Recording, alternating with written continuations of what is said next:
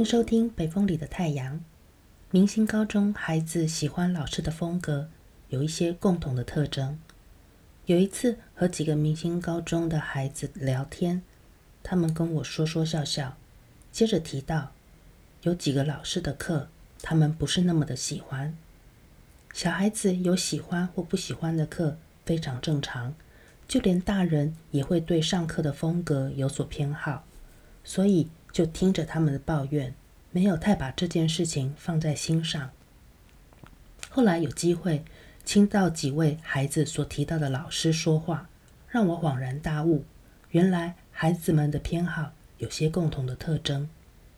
他们喜欢的老师讲话的语速很快。像机关枪一样，讯息一个接着一个，逻辑清楚，内容不重复，架构也明确，简单的几句话就可以把复杂的事情解释得明白。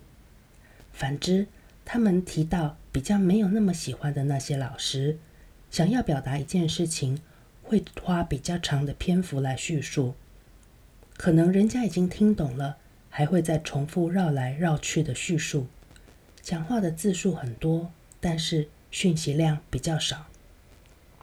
这让我惊觉到，如果表达的方法没有精准明白、有架构，这群从小就习惯看录制好的节目，而且有重点内容的影片长大的孩子，其实他们有更多的时间在网络上找到表达精准的内容。